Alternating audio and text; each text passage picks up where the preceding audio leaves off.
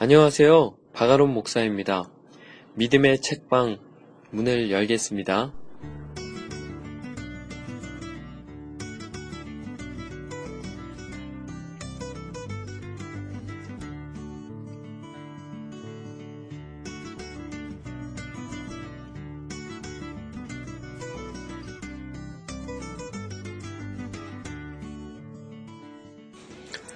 한 주 잘 보내셨습니까? 이제 봄 기운이 아주 만- 완연합니다. 지난주에는 정말 온 세상이 벚꽃 천지더군요.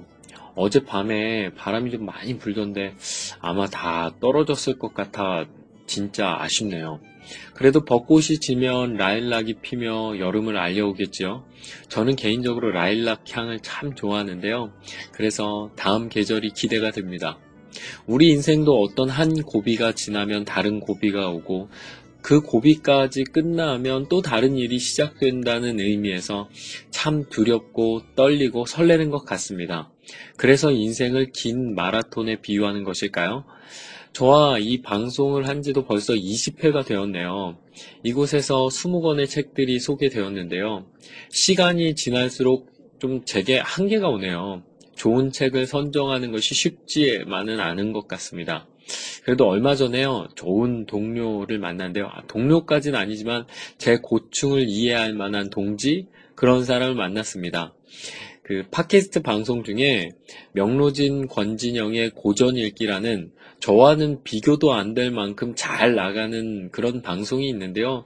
그 방송의 연출을 맡고 있는 자매가 아, 우리 교회에 다니더라고요. 함께 다니고 있었더라고요. 참 놀랐습니다. 서로 얼마나 반가운지 한참을 방송에 관한 이야기를 했었는데요. 그리고 방송도 들어보고요. 참 교육적인 좋은 방송인 것 같더라고요. 저와는 다르게 녹음 소리도 진짜 짱짱하고, 아, 사람들도 많고, 아, 진짜 재밌었습니다. 나름 도전이 되었습니다. 그리고 더 열심히 해야겠다는 생각도 했고요. 하여튼 큰 힘이 됐습니다. 음, 그래서, 아, 그런 의미랑은 뭐 상관없나요? 어쨌든 오늘은 어, 또 다른 책을 들고 왔는데요. 오늘 들고 나온 책은 필립 얀시의 책, 아, 내 안에 하나님이 없다. 아, 좀 이상한가요? 아, 내 안에 하나님이 없다. 이 책입니다. 2008년에 출간되었는데요. 2011년에 개정판으로 다시 출간되었습니다. 필립 얀시는 어, 전에도 한번 소개했다시피 전 세계적으로 아주 유명한 기독교 작가입니다. 그리고 그의 책들은 대부분 베스트셀러가 되었습니다. 진짜 참 대단하죠. 그 중에서도 오늘 읽은 이 책은요, 정말 기독교인이라면 꼭 한번 읽어봐야 할 책이라고 생각됩니다. 물론, 아무 고민 없이 교회에 다니면 그냥 천국하고 복 받는다 라고 생각하며 신앙생활 하시는 분들은 아마 첫 시작부터 저자의 고민이 뭔지 이해하지 못할 수도 있을 거라 생각합니다.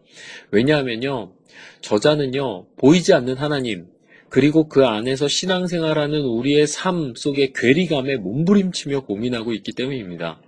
진짜 하나님을 믿는다는 것은 무엇인가? 하나님과 관계를 한다는 것은 무엇인가? 인격적인 하나님은 왜 나에게 말씀하시지 않는가? 이런 수많은 질문 속에서 책 제목처럼 내 안에 하나님이 계신가에 대한 근본적인 질문을 하는 책이기 때문입니다. 그래서 오늘 들으실 때는요, 평소보다 조금 더 집중해서 들으셔야 어, 좋을 것 같네요. 어쨌든 한번 만나봅시다. 그럼, 아, 내 안에 하나님이 없다. 시작합니다. 언젠가 아내 자넷과 함께 그녀가 어린 시절을 보낸 페루를 여행한 적이 있었다. 쿠스코에서 마추픽추로 여행하면서 우리는 문자나 수레바퀴의 도움 없이 건설된 잉카 문명의 거대한 유적들을 살펴보았다. 우리 일행은 수풀이 우거진 쿠스코 외곽의 고원 지역에 올라가 무게가 좋기 수십 톤 될 만한 바위들로 세운 성곽 옆에 자리를 잡고 섰다. 여러분이 보고 계신 바위들은 회반죽을 전혀 쓰지 않고 사람이 직접 다듬어 쌓아 놓은 것입니다. 이 성벽은 너무 정교해서 바위 틈새로 종이 한 장 들어가지 않습니다. 자랑스럽다는 듯 페루 현지인 가이드가 말했다. 레이저를 사용해도 이렇게 정확히 돌을 절단할 수는 없을 겁니다. 잉카인들이 어떻게 이런 일을 할 수 있었는지 아무도 모릅니다. 아마 그렇기 때문에 에리히 폰 다니켄이 신들의 전차라는 책에서 다른 고급 문명들이 잉카를 거쳐 형성되었을 것이라고 주장한 것이겠지요. 그때 일행 중 한 명이 수레바퀴도 사용하지 않고 어떻게 그렇게 육중한 바위들을 산꼭대기로 옮길 수 있었는지 물었다. 잉카인들이 문자 기록을 전혀 남기지 않았기 때문에 그런 질문은 역사상 끊임없이 제기되고 있는 터였다. 가이드는 턱에 손을 대고 골똘히 생각하더니 뭔가 대단한 비밀이라도 폭로하듯 몸을 앞으로 내밀며 말했다. 음, 그건 말입니다. 사람들은 모두 숨을 죽였고 그는 아주 조심스럽게 말을 이어갔다. 우리는 그들이 사용한 도구는 알지만 어떤 기계를 사용했는지는 알 수 없습니다. 검게 그을린 그의 얼굴 위로 만족스러운 표정이 스쳐 지나갔다. 우리는 모두 멍하니 서서 더 자세한 설명을 해주기를 기다렸지만 그는 바로 다음 코스로 이동했다. 가이드는 그런 모호한 말로 어려운 문제를 단번에 해결했다. 그 후로도 우리는 몇 번이고 같은 대답을 들어야 했다. 가이드는 매번 뭔가 중요한 의미가 있는 것처럼 그 말을 했지만 우리 중 그 말을 이해한 사람은 한 명도 없었다.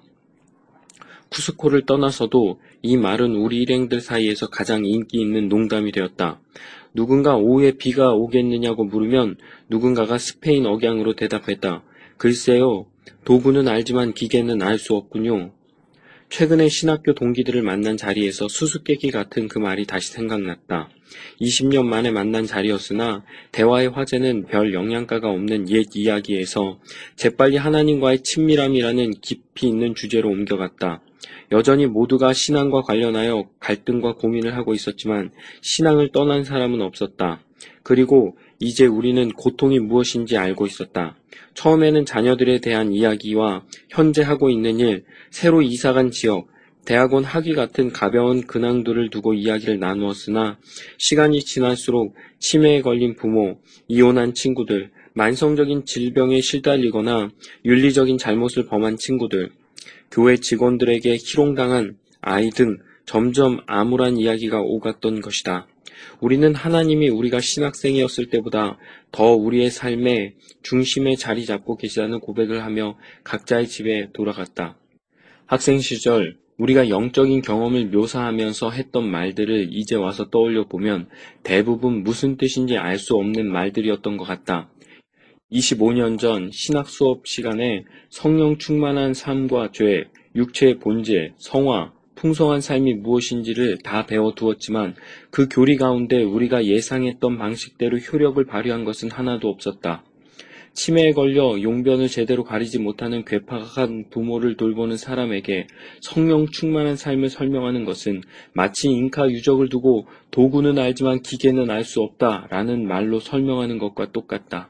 이 언어들은 의미를 제대로 전달하지 못한다. 교회에서 사용하는 말들이 사람을 혼란스럽게 만드는 경우가 있다.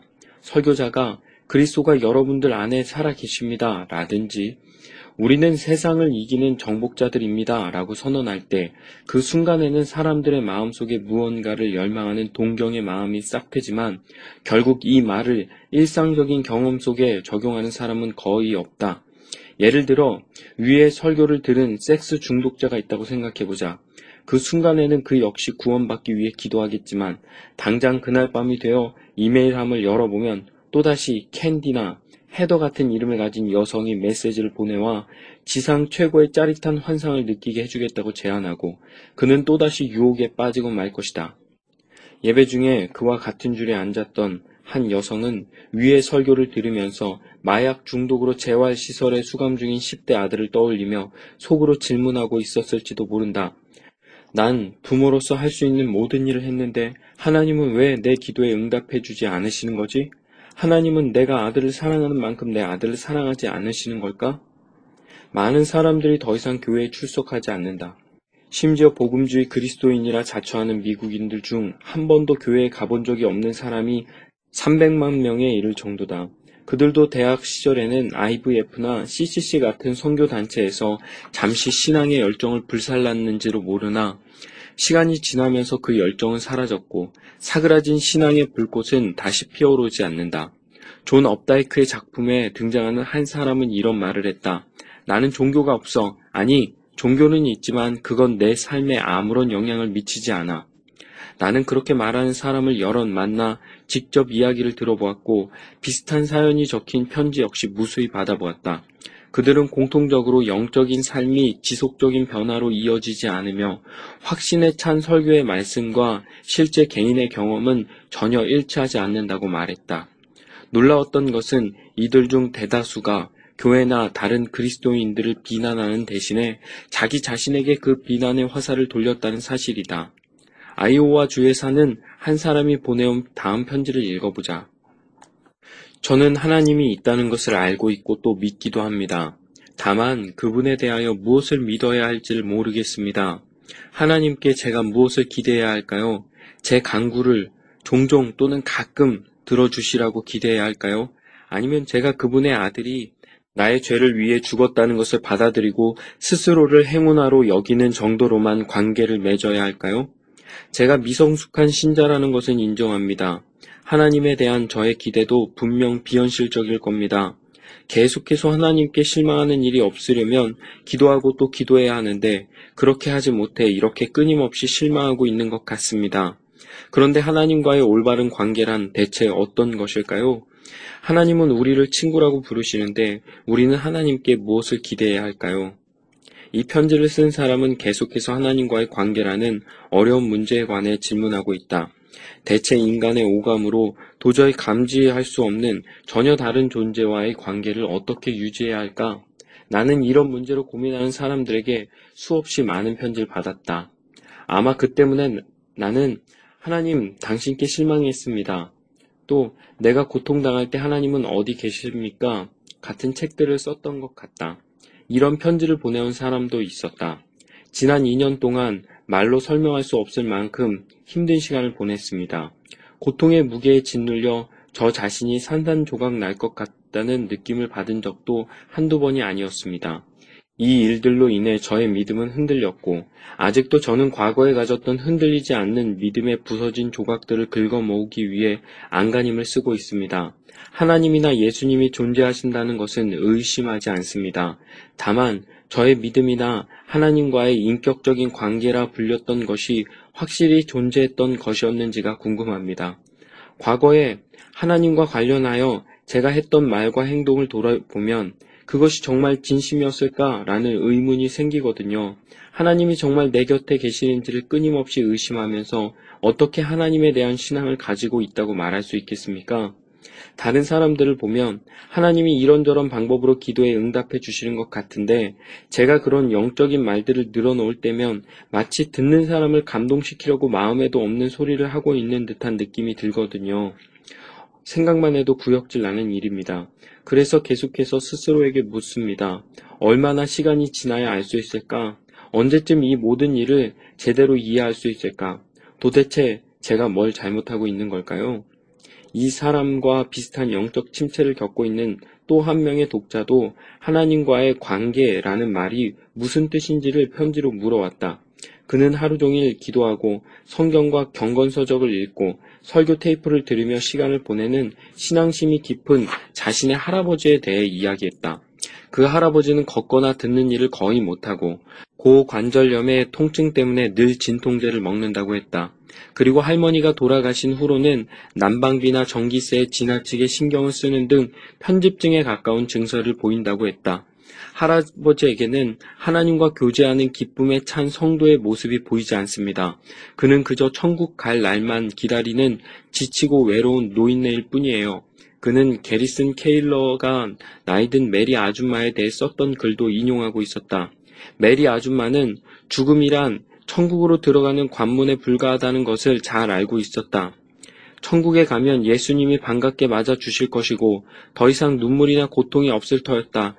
하지만 지금의 그녀는 도자기 인형과 오래된 주말판 트리뷴지로 가득 찬 어둡고 작은 집에서 성질 고약한 작은 강아지들과 함께 사는 외롭고 뚱뚱한 심장병 환자 노인일 뿐이다. 또 다른 독자는 좀 더 간결한 말로 자신의 상태를 설명했다. 거듭남이라는 비유로 제 상태를 표현하자면 저는 엉덩이부터 먼저 세상에 나오고 있는 태아 같습니다. 10년 전쯤에 속해 있던 한 토론 모임에서 연습 삼아 각자 하나님께 공개 편지를 써서 가져오기로 한 일이 있었다. 최근에 서류 정리를 하다가 그때 내가 썼던 편지를 발견했다. 사랑하는 하나님, 패티의 친구 중 하나가 그녀에게 넌 하나님이 살아 계신 것처럼 행동하지 않고 있어 라고 말하며 패티를 비난했다고 합니다. 그런데 그 후부터 그 말이 저를 따라다니며 괴롭히고 있습니다. 저는 어떤가요? 당신이 살아계신 것처럼 행동하고 있습니까? 가끔은 제가 당신을 현실의 각박함을 달래고 고통을 잊어버리기 위해 찾는 알코올이나 신경 안정제 같은 물질로 대하고 있는 것 같습니다. 물론 저도 이 세상에서 벗어난 보이지 않는 저 세상을 인지할 때가 있고 보이지 않는 저 세상 역시 공기와 풀밭과 시냇물이 있는 이 세상처럼 현실적으로 존재한다고 믿고 있습니다. 하지만 어떻게 해야 당신과 당신이 거하는 세상의 실체가 저의 생활로 들어와 이 지루하리 많지 단조로운 제 일상과 자아가 변화될 수 있을까요? 조금씩 나아지고 있는 것 같기는 합니다. 이제 당신을 제게 두려움의 대상이 아니라 존경과 위험의 대상이니까요. 또한 지금의 저는 당신의 거룩함이나 존엄보다는 자비와 은혜에 더 감동을 받습니다. 예수님이 저를 위해 희생해 주신 덕분이라지요. 예수님 때문에 당신의 진도가 누그러졌고 그로 인해 저는 더 이상 구석에 웅크리고 있지 않고 당당하게 당신과 한 울타리 안에 거할 수 있게 되었다고 들었습니다. 예수님으로 인해 당신은 매력적이고 사랑스러운 분이 되셨지요. 저 역시 그분 덕분에 당신이 보기에 매력적이고 사랑스러운 존재가 되었고요. 저 혼자 힘으로는 결코 이런 일이 일어날 수 없다고 하신 당신의 말씀에 저는 동의해야 마땅하겠지요. 그런데 하나님, 그 말씀을 믿을 수 없을 때가 많습니다. 어떻게 하는 것이 당신이 살아계신 것처럼 행동하는 걸까요? 땀을 뻘뻘 흘리며 용변을 보는 내내 우울감에 시달리고 밤마다 불면증으로 침대에서 뒤척이는 이 육신이 어떻게 우주에 충만하여 만민이 바라보지 않을 수 없는 그 엄청난 하나님의 광채 옆으로 다가갈 수 있을까요? 어떻게 하면 당신이 보이신 사랑으로 제가 당, 다른 사람을 한 명이라도 사랑할 수 있겠습니까?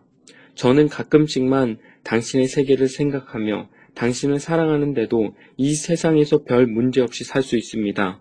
어떻게 하면 이 두 세계의 삶을 하나로 묶을 수 있을까요? 변화의 가능성을 믿게 해달라는 것, 이것이 저의 기도 제목입니다. 다 제 안에서 일어나는 일인데도 저는 그 변화를 감지하기가 너무 어렵습니다.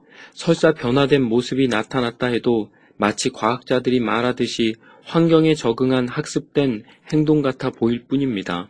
어떻게 하면 당신으로 인해 제 본질과 본성이 변화되어 당신을 더 많이 닮아갈 수 있을까요? 그런 일이 가능하긴 할까요? 이상하게도 홍해를 건넌 사건이나 부활 사건처럼 절대 불가능해 보이는 일을 믿는 것보다 아넷이나 데이브, 메리, 브루스, 캐리, 제니스, 폴이나 저같이 평범한 사람들의 인생에 당신의 생명이 천천히 그러나 변함없이 드러날 수 있다는 것을 믿는 것이 더 힘이 듭니다. 하나님, 이 가능해 보이는 일이 실제로도 일어날 것이라 믿는 믿음을 주세요. 내가 모임에서 이 편지를 읽었을 때 내 친구 폴은 무척 당황스러워했다. 그는 나와 하나님 간의 관계가 매우 비인격적이며 거리감이 느껴지고 머뭇거리고 있다고 말한 후 나와 달리 자신은 하나님과 지극히 가까운 친밀감을 느끼고 있다고 덧붙였다. 그때 폴이 했던 말을 떠올리자 당시 내가 느꼈던 회의도 되살아나면서 내가 과연 하나님과의 인격적인 관계에 대해 책을 쓸 만한 자격이 있는지 잠시 되돌아보게 되었다.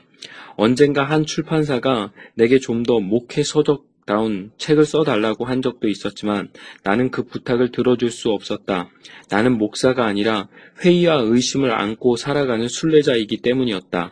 나는 프레드릭 뷰크너가 정의한 순례자가 가진 관점만을 제시할 수 있을 뿐이다. 그는 순례자란 꼭 먼 곳에까지 이르지는 못했을지라도 길 위를 걸으며 희미하고 서릿게나마 감사해야 할 대상을 인식하고 있는 사람이라고 말한 바 있다. 나는 인생의 대부분을 하나님과의 인격적인 관계를 강조하는 복음주의 개신교 전통 안에서 보냈다. 이런 내가 이 책을 쓰기로 결심한 것은 하나님과의 관계가 실제로는 어떻게 작동하는지를 혼자 힘으로 밝혀내고 싶었기 때문이다. 그 작동 원리를 어림짐작하는 것만으로는 만족할 수 없었던 것이다. 제사장이나 성상 또는 다른 중재자 없이 누구나 홀로 하나님에게 나아갈 수 있다고 믿는 복음주의 전통의 입장은 글을 쓰는 작가의 기질과도 묘하게 잘 어울렸다. 물론 다른 자, 자료들도 참고하고 다른 지혜로운 인물들을 만나 인터뷰도 하지만 결국 자료들을 분리하며 정리한 생각을 빈 종이로 채우는 일은 혼자만의 고독 속에서 감당해야 하기 때문이다. 하지만 이것은 어느 정도 위험한 일이기도 하다. 그리스도인의 삶이란 하루 종일 홀로 앉아 그리스도인의 삶에 대해 생각하며 사는 것이 아니기 때문이다. 나는 큰 칼을 손에 쥐고 정글 숲을 헤치며 앞으로 나아간다는 심정으로 이 책을 썼다. 다른 사람들을 위한 길을 닦는 것이 아니라 내가 지나갈 길을 만들기 위해서였다. 따라올 사람들이 있을까? 길을 잃어버리는 것은 아닐까? 책을 쓰는 동안에는 절대 답을 알 수 없다. 그저 칼을 휘두르며 나아갈 뿐이다. 하지만 이 비유에도 허점이 있다. 나만의 길을 만들어 나간다고 말했으나 결국 나는 앞서 그 길을 걸었던 구름같이 둘러싼 허다한 증인들이 만들어 놓은 지도를 따라가는 것이길 뿐이기 때문이다. 내가 믿음의 싸움을 할 수 있는 것은 모두 그들 덕분이다. 그들도 이미 그 길고 고귀한 길을 걸어왔다. 성경에서도 회의와 혼란의 감정을 드러낸 표현들이 자주 등장한다. 프로이트는 답할 수 있는 질문만을 제기하고 가르친다고 교회를 비판했고 실제로 그런 교회들도 있다. 하지만 그것은 하나님의 방식이 아니었다. 욥기, 전도서, 하박국 같은 성경에는 정답이 없는 곤란한 질문들이 수없이 들어있다. 교회의 역사를 살펴보면 위대한 성인들도 내가 경험했고 나의 독자들이 편지에서 이야기한 것과 똑같은 장애물에 막혀 곁길로 돌아가거나 막다른 길에 잃은 적이 있다는 것을 알 수 있다. 오늘날의 교회들은 실패는 전혀 언급하지 않고 영적인 성공만을 내세우는 경향이 있다. 이는 힘겨운 믿음의 싸움을 하고 있는 교인들을 더욱 힘들게 만든다. 많은 책과 비디오 테이프들도 승리에만 초점을 맞춘다. 그러나 교회 역사를 조금만 깊게 파고 들어가 보면 이것과는 전혀 다른 물살을 가로지르며 상류로 올라가는 연어들처럼 끊임없이 애쓰며 살아간 믿음의 선배들의 이야기가 나온다. 아우구스티누스의 참회록에서 하나님에 대해 눈뜬 과정을 아주 정확하고 세밀하게 묘사했다. 나는 알 수 없는 여러 가지 일들이 7 더하기 3은 10인 것처럼 확실하게 드러나길 바랐다. 하지만 그는 결코 그러한 확신을 얻지 못했다. 4세기 북아프리카 출신의 이 학자 역시 오늘날의 그리스도인들을 괴롭히는 문제로 끊임없이 갈등했다. 그 문제란 바로 눈에 보이지 않는 존재를 믿는 것과 끈질기게 반복되는 교회에 대한 불신을 극복하는 일이었다. 한나 스미스는 삶의 비밀이라는 책을 통해 빅토리아 시대의 수많은 독자들을 좀 더 고귀한 삶으로 인도했으나 정작 본인의 삶에서 많은 행복을 누리지 못한 인물이었다. 유명한 복음 전도자였던 남편은 영적인 갈망을 성적인 쾌감으로 채울 수 있다는 잘못된 이론을 주장하다가 나중에는 심각한 성적 타락에 빠져 신앙마저 부인하는 상태에 이르렀다. 한나는 그와 함께 지내면서 환멸과 분노의 감정만을 키워갔다. 자녀들도 하나같이 신앙을 지키지 못했다. 철학자 버트랜드 러셀과 결혼한 그녀의 딸은 결국 남편을 따라 무신론자가 되었다. 러셀이 장모에 대해 기록해 놓은 글들에서 승리한 여성의 면모를 찾아보기란 어려운 일이다. 유진 피터슨은 청소년 시절에 매년 여름 호숫가에서 열리는 신앙 집회에 참석했다고 한다. 참석자들은 성령 충만한 모습을 열정적으로 과시하며 보다 깊이 있는 삶 또는 제2의 축복 같은 문구를 말하고 다녔다. 하지만 나중에 피터스는 참석자들이 집회 장소에서 보인 성령 충만한 모습이 집으로 돌아간 후에 일상생활에서는 거의 드러나지 않았다는 사실을 발견했다. 성격이 고약했던 친구 엄마들은 집회에 다녀온 후에도 성격이 그대로였다. 나쁜 성격으로 치면 둘째가라며 서러웠을 역사 과목 담당 블링턴 선생님 역시 집회에 다녀온 후에도 우리 고등학교 선생님 가운데 가장 비열하다는 오명을 벗지 못하셨다. 내가 이런 실패 사례들을 이야기하는 것은 신앙생활을 잘하고 있는 사람들을 기죽이거나 실제로 가능한 것보다 더 많은 것을 약속하는 영적인 선전에 현실주의를 접목시키기 위해서가 아니다. 신기하게도 이 같은 교회의 실패는 오히려 은혜란 물처럼 가장 낮은 곳으로 흘러간다는 교회의 주요 교리를 입증해내는 역할을 한다. 즉, 세상에 대하여 교회는 성공을 위한 공식이 아니라 겸손과 회개의 태도를 제시한다. 성공 지향적인 이 사회에서 오로지 교회만이 자신이 지금까지 실패했고 실패하고 있으며 앞으로도 실패할 것임을 인정한다.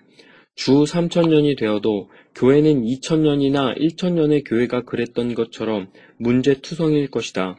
우리가 그토록 필사적으로 하나님께 돌아가려는 노력을 기울여야 하는 것도 바로 이 때문이다. C.S. 루이스도 말했다. 그리스도인들은 다른 사람들에 비해 큰 장점을 가지고 있는데 그것은 그들이 덜 타락했다거나 이 타락한 세상에서 살지 않아도 되기 때문이 아니다. 오히려 자신이 타락한 세상을 사는 타락한 인간이라는 사실을 누구보다 잘 알고 있다는 것이 이들의 최대 장점이다. 이 같은 인식이 하나님을 알기 위해 떠나는 이번 여행의 출발점이다. 이 책을 쓰기 시작하면서 나는 평소 그리스도인으로 존경해온 친구들을 방문했다. 어떤 친구들은 교회에서 주도적인 역할을 담당하고 있었고, 개 중에는 전국적으로 유명한 친구들도 있었다. 그리고 직업 세계에서 소중하게 신앙을 지키며 살아가는 이들도 있었다. 나는 그들에게 이렇게 물어봤다. 누군가가 너를 찾아와 그리스도인으로서의 내 삶이 그리스도인은 아니지만 도덕적인 사람과 어떻게 다르냐고 묻는다면 어떻게 대답하겠어? 나는 신앙이 있기에 그들이 실패하지 않고 꿈이 늘 실현되었으며 변화의 희망으로 가득 찬 삶을 살고 있는지 궁금했다. 그렇지 않다면 굳이 자신을 괴롭히면서 신앙생활을 이어갈 이유가 어디 있겠는가? 자기에게 일어난 변화를 구체적으로 설명해 준 친구도 있었다. 결혼 생활을 하면서 여러 가지 어려운 문제들이 있었지만 하나님의 은혜로 포기하지 않고 지금까지 올 수 있었어. 돈을 사용하는 습관에도 변화가 생겼어. 이제 나는 내 욕심을 채우기 전에 가난한 이웃을 도울 방법을 찾고 있지. 유방암 수술을 받으면서 죽을 고비를 넘겼던 한 여성은 걱정되는 마음을 솔직하게 털어놓았다. 걱정되는 건 어쩔 수 없어. 암이 재발하지 않을까 걱정되고 아이들이 삐뚤어지지 않을까 걱정돼. 쓸데없는 걱정이라는 걸 아는데도 어쩔 수가 없어. 하지만 아직도 나는 하나님을 신뢰하고 있어. 속고 있는 걸로 보일지 모르겠지만 어쨌든 난 하나님이 모든 일을 주관하신다는 것을 마음속 깊이 믿고 있어. 목발이 아니냐고 할 사람들도 있겠지만 난 이것이 신앙이라고 생각해. 절름발이에게 목발이 없는 것이야말로 최악일 테니까 말이야. 또 한 친구는 하나님의 임재를 느끼기 때문에 외롭지 않다고 말했다. 난 귀를 쫑긋 세우고 하나님의 말씀에 귀를 기울여. 가끔은 침묵을 통해 말씀하시기도 하지만 어쨌든 그분은 내게 말씀하고 계셔. 또 어떤 친구는 지나온 과거를 돌아보야만 자신이 영적으로 성장해 왔음을 알 수 있다는 이야기를 했다. 만약 집에 불이 났다면 나는 그동안 써두었던 일기장을 꺼내기 위해 집 안으로 뛰어들 거야. 하나님과 나의 관계를 낱낱이 기록해 놓은 최고의 보물이니까 말이야. 극적인 순간에 대한 기록은 별로 없지만 하나님과의 친밀한 순간들이 그 안에 들어있어. 지금도 그 일기를 읽으면서 과거를 되돌아보면 나의 삶 속에 함께 하신 하나님의 손길이 느껴져. 말기 환자 병동에서 근무하는 간호사 친구는 환자들이 가진 신앙의 증거가 임종 자리에서 어느 때보다 분명하게 드러난다고 말했다. 신앙이 있는 가정은 뭔가 다른 모습을 보여. 물론 그들도 슬퍼하며 눈물을 흘리지만 동시에 서로를 안고 기도하면서 찬송을 부르지. 두려워하는 모습은 거의 찾아볼 수 없어. 신앙이 없는 사람들에게 죽음은 그야말로 끝이야. 죽는 순간 모든 것이 끝장나는 거지. 이들은 그저 둘러서서 지나온 과거에 대해 이야기할 뿐이지만 그리스도인들은 또 다른 미래가 있다는 사실을 서로 상기시켜줘. 내 질문에 대해 가장 가슴 아픈 대답을 해준 사람은 기독교계의 유명한 친구였다. 그는 라디오 프로그램을 진행하면서 일주일에 한 번씩 성경적인 신앙 상담도 해주고 있었다. 하지만 정작 그의 신앙은 중병을 앓은 후 최근 몇 년간 심하게 흔들리고 있었다. 오랫동안 라디오 프로그램을 진행해 왔던 그는 내 질문과 비슷한 질문을 받을 때마다 청취자들에게 하듯 온건한 대답만을 해 주었지만 이번만큼은 한참을 생각한 후에 솔직한 답을 들려주었다. 하나님이 선하다는 사실은 아무 어려움 없이 믿을 수 있어. 하지만 내 의문은 거기서 한 발짝 더 나아가. 그분이 선하다는 게 무슨 뜻일까? 얼마 전에 빌리 그레엄의 딸이 심각한 가정 불화를 겪고 있어서 그레엄과 그의 가족이 유럽까지 가서 그 부부를 만나 함께 기도했다는 이야기를 들었어. 그런데 결국 두 사람은 이혼하고 말았더라고. 빌리 그레엄의 기도도 응답되지 않았는데 나 같은 사람의 기도가 과연 무슨 소용이 있을까?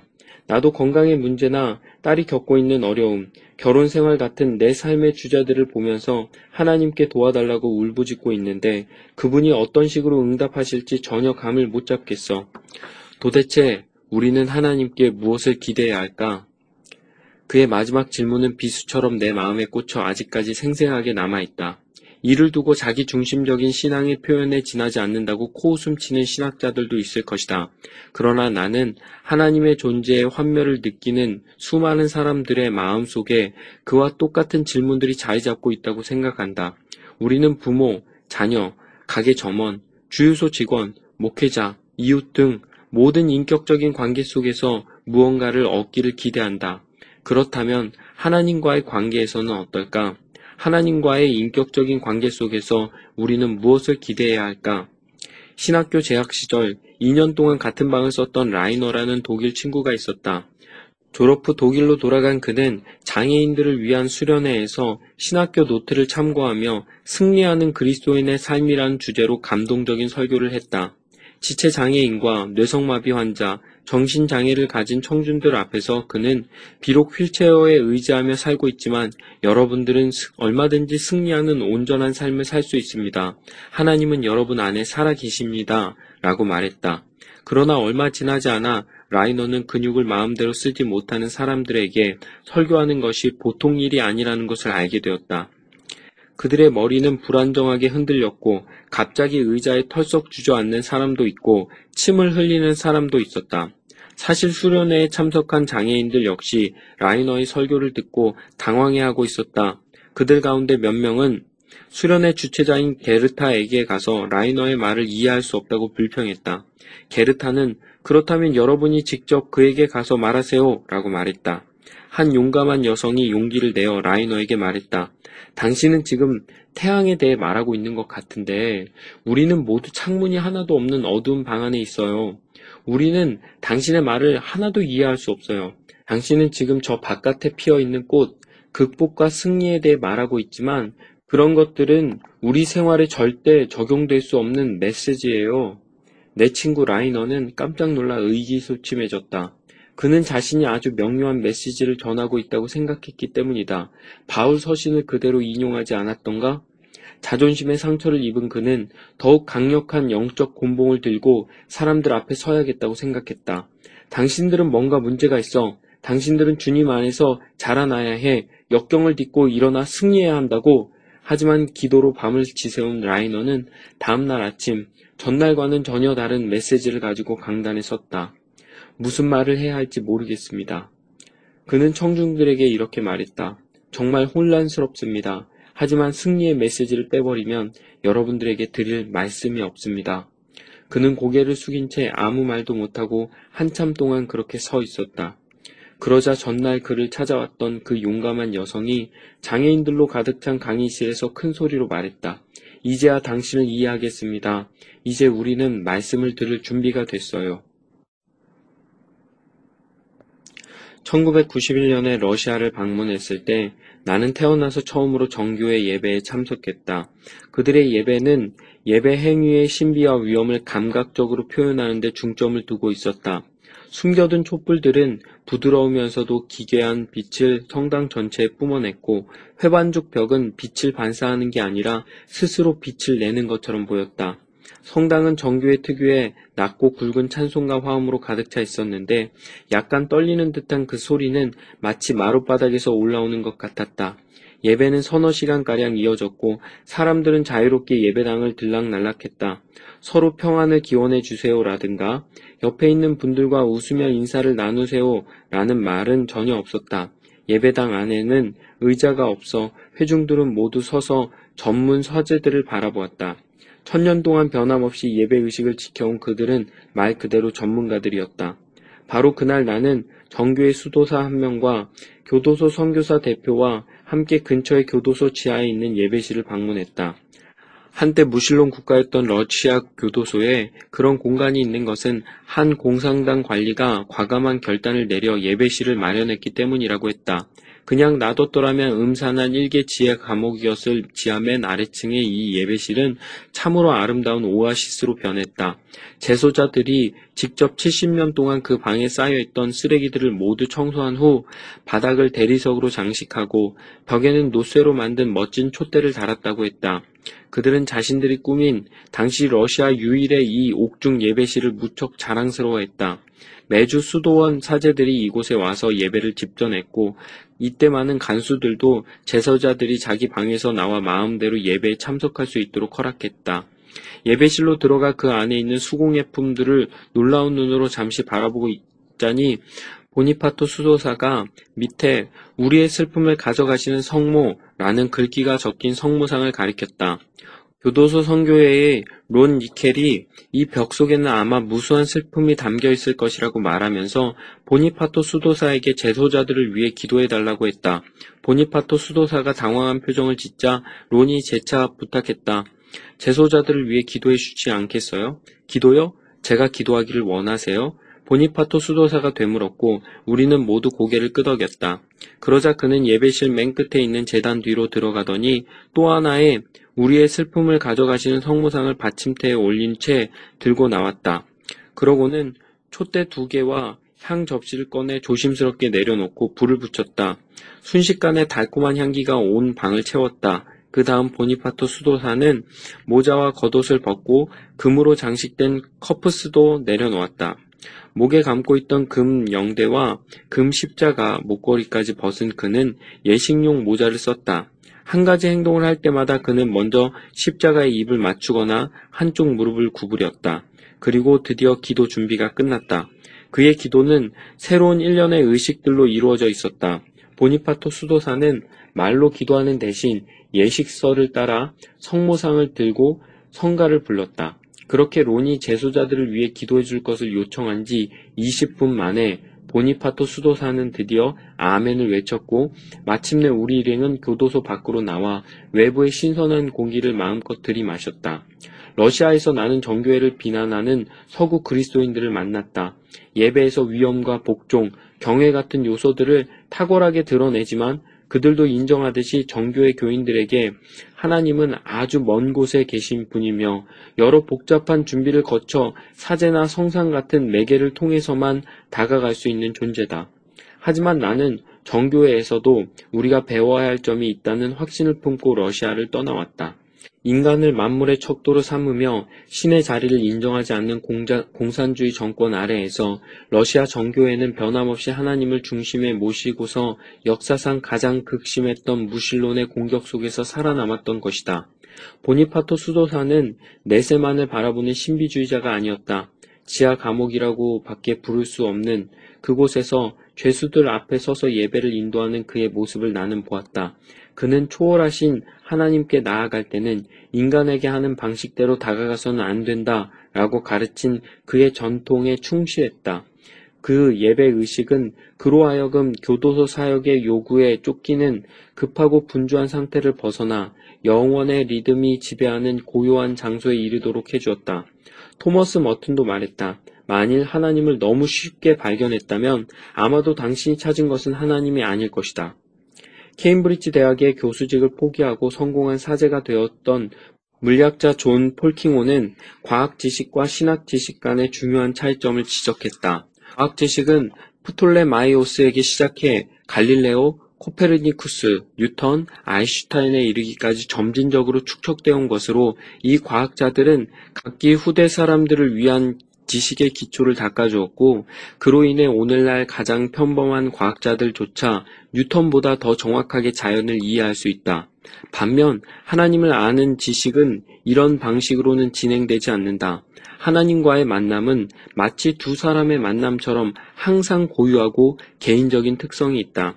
때문에 5세기의 신비주의자나 글도 모르는 이민자가 20세기 신학자보다 더 깊이 하나님을 알 수도 있다.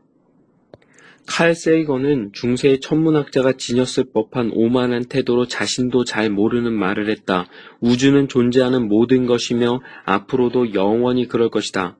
하지만 세이건조차도 초월자와 만나고자 하는 열망으로부터 자유롭지 못했다.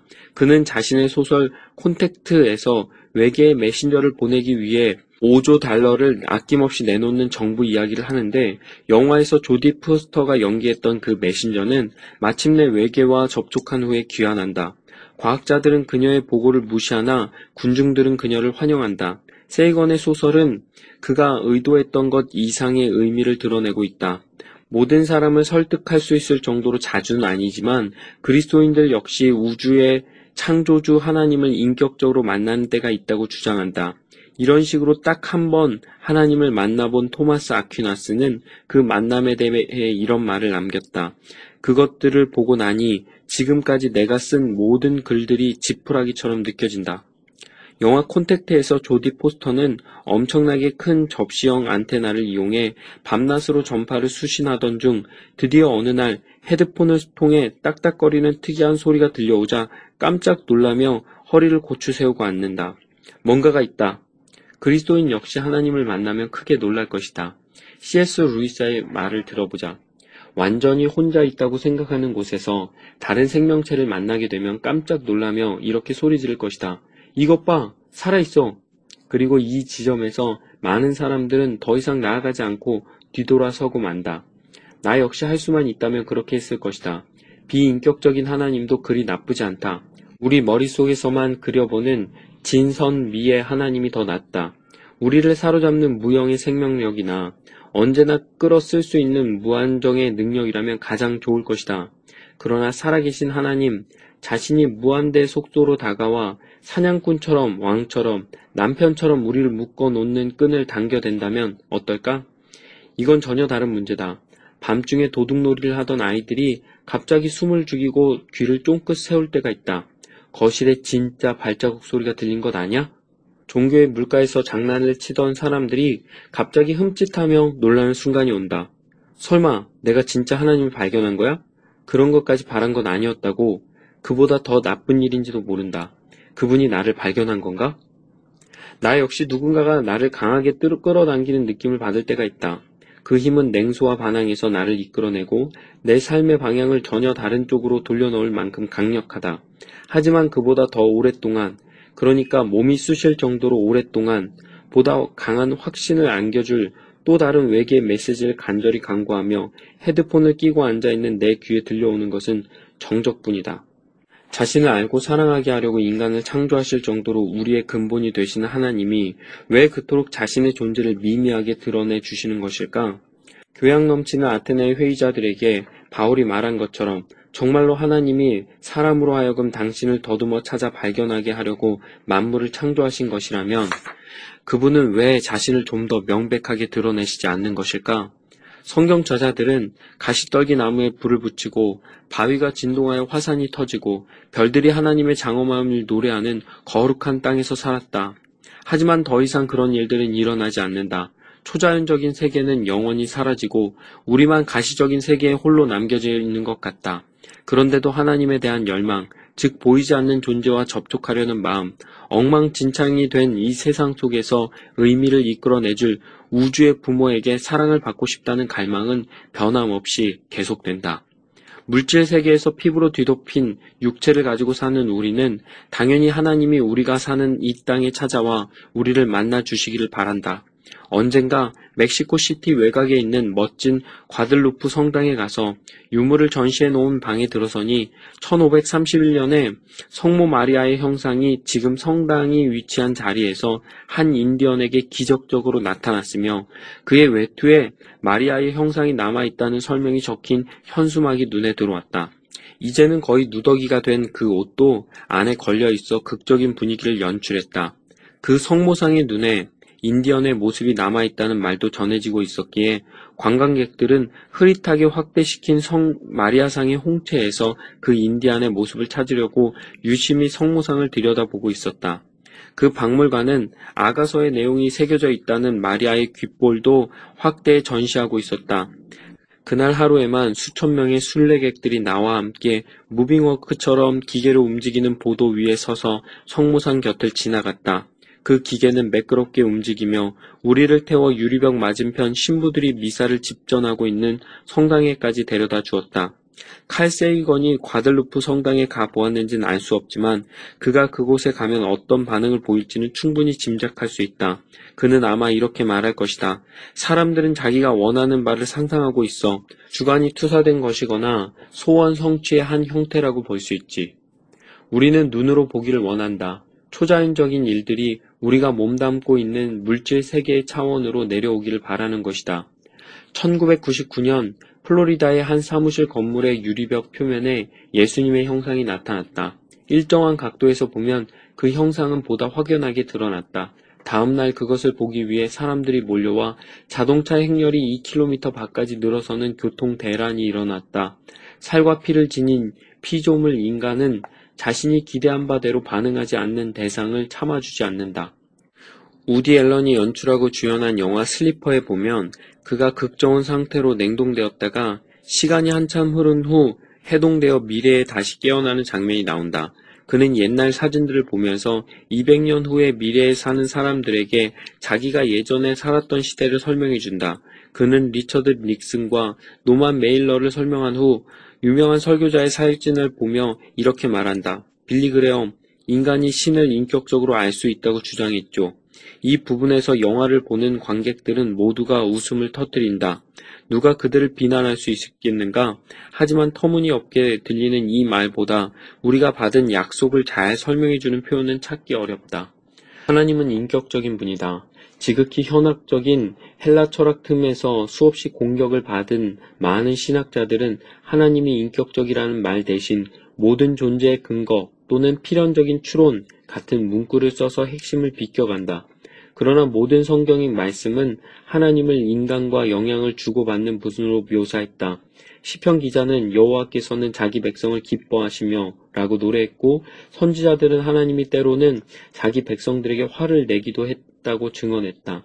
사실 하나님의 인격성은 성경의 거의 모든 장에서 나타난다. 사도 요한은 이렇게 말한다. 하나님은 사랑이심이라 사랑 안에 거하는 자는 하나님 안에 거하고 하나님도 그의 안에 거하시느니라. 사랑보다 더 인격적인 특성이 있을까? 그렇다면 이런 하나님과 인격적인 관계를 맺는 것이 왜 그렇게 어려운 것일까? 과거에 사람들은 다가가기 쉽고 두렵지도 않은 지역의 성인들에게 기도를 해왔다. 하지만 종교개혁자들과 카톨릭 신비주의자들은 매개자를 통해서가 아니라 하나님과 직접 관계를 맺으라고 촉구했다. 현대 복음주의 설교자들 역시 직접 하나님을 알아가고 하나님께 대화하듯 말하며 절친한 친구를 대하듯 하나님을 사랑하라고 권면한다.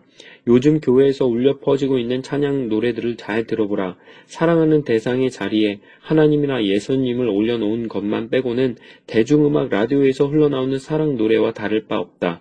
복음주의적 전통이 하나님과의 친밀함을 강조하다 보니 그런 관계에 대한 표현이 남용되는 일도 생겼다. 무슨 말을 해야 하는지 가르쳐 달라고 하나님께 간구했더니 교만에 대해 말하지 말고 헌금에 대해 말하라고 말씀해 주셨습니다.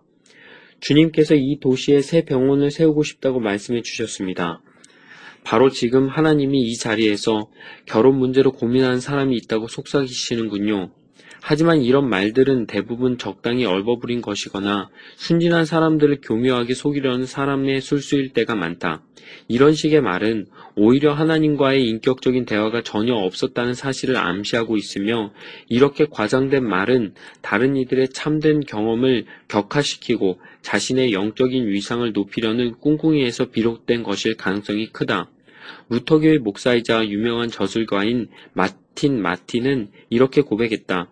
인생을 살면서 하나님과 직접 대면한 경우는 다섯 손가락에 꼽을 수 있을 정도인데 나와 절친한 사람들에게만 말할 수 있을 정도의 경험이었다. 하지만 대중 앞에서 공개적으로 말할 수 있는 경험은 단 한 번도 없었다. 그러면서 그는 오히려 아내의 장기 투병 중에 자신이 하나님에게 버림받고 멀어진 느낌을 받았던 일을 회고했다. 내가 재능과 신앙적인 열정 모두를 높이 평가하는 뛰어난 저술가 프레드릭 뷰크너는 신학을 공부하여 장로교 목사가 되기 위해 전도 유명한 소설가로서의 길을 버리고 떠났으나 결국 글쓰기를 자신의 기본적인 소명으로 삼은 인물이다. 그는 자서전에서 햇볕 아래 누워 간절한 마음으로 기적과 분명한 징조를 하나님께 간구했던 한 장면을 이렇게 묘사했다. 따사로운 햇살이 쏟아지던 어느 날 나는 강렬한 기대를 품고 풀밭에 누웠다. 나에게 있어 하나님을 믿는다는 것은 적어도 부분적으로는 기적의 가능성을 믿는다는 것을 의미했다. 게다가 그때까지 겪은 여러 가지 일로 보아 기적의 시간이 다가왔다는 느낌이 강하게 들었다. 이제 나의 삶도 기적을 위해 무르익은 것 같았고 그런 강력한 느낌 자체가 곧 일어날 기적의 전조로 느껴졌다. 뭔가가 일어나려고 하고 있었다. 잘하면 나도 보고 들을 수 있을 엄청난 일이었다. 당시 내가 그것을 얼마나 확신했던지 지금 생각해보면 오히려 그만한 자기 암시의 힘으로 기적을 일으키지 못했다는 것이 놀라울 정도였다. 하지만 태양은 너무 눈부셨고 공기는 너무 상쾌했으며 내 속에 남은 약간의 회의는 너무나 또렷해서 사과나무 사이에서 유령을 보거나 말벌들이 말을 걸어오는 장면을 상상하지 못하게 만들었다. 결국 내가 기대했던 일들은 전혀 일어나지 않았다. 그가 느낀 것은 살랑거리는 바람이었고 그가 들은 것은 사과나무 가지가 서로 부딪히는 소리였다. 하나님이 말씀하신 것일까? 말씀하지 않으신 것일까? 왜 하나님은 의심이나 오해를 불러일으키시지 않도록 확실한 표현 방식을 사용하지 않으시는 것일까? 어쨌든 적어도 뷰크너에게는 하나님이 그런 방식으로 다가오지 않으셨다. 뷰크너는 50대에 휘튼 대학에서 한 학기 동안 강의하면서 처음으로 복음주의적인 표현을 스스럼 없이 사용하는 사람들을 만났다. 학생들이 날씨와 영화 같은 사소한 주제에 대해 대화를 나누다가 자연스럽게 하나님이 자신들의 삶 속에서 행하신 일을 이야기하는 것을 듣고 나는 깜짝 놀랐다. 내가 살던 세계에서는 누군가가 그런 이야기를 했다면 천장이 무너지고 집에 불이 나고 눈알이 이마로 굴러 올라가는 정도의 일이 일어났을 것이다. 마지막에는 그도 결국 학생들의 열정을 존중하게 되었지만 처음에는 학생들이 생각하는 하나님은 그저 우주를 돌보는 좋은 친구일 뿐일 거라고 생각했다. 펩시콜라 광고의 카피처럼 우리는 도저히 해결할 수 없는 갈증을 오히려 즐기고 있는 게 아닐까? 지난주일 우리 교회에서는 이런 찬양을 불렀다. 주 알기 원해. 주 만지기 원해. 주 얼굴 보기 원하네. 하지만 성경 어디에도 우리가 하나님을 손으로 만지거나 그분의 얼굴을 보게 될 것이라고 약속한 구절은 없다. 최근 미국의 종교계에서는 하나님을 친근하게 부르는 표현들이 많이 생겨났다. 하지만 C.S. 루이스는 네 가지 사랑에서 우정은 창조주와 피조물의 대면을 정확히 표현하기에는 가장 어울리지 않는 사랑의 형태라고 지적했다. 그렇다면 우리는 어떻게 하나님이 계신 것조차도 확신하지 못하는 상태에서 그 보이지 않는 하나님과 인격적인 관계를 맺을 수 있을까? 어떠셨습니까? 여러분도 이런 고민을 안고 있습니까?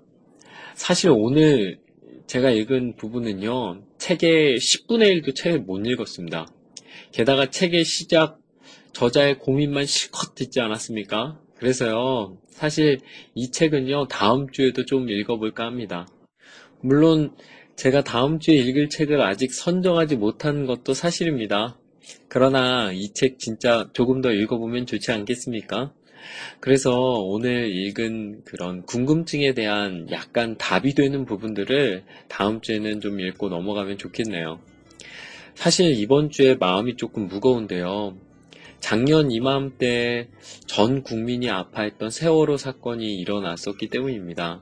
그래서요, 저는요, 이번 한 주간 나름의 자숙을 하며 제가 할 수 있는 것들을 좀 찾아보려고 하거든요. 혹시 시간이 되신다면 유족들을 위해서 또 나라를 위해서 기도해 주시면 참 좋겠습니다. 아마 큰 힘이 될 거라 생각합니다. 하여튼 이번 주 한 주간도요, 힘내시고 승리하십시오. 샬롬! 오늘 책방의 문을 닫습니다.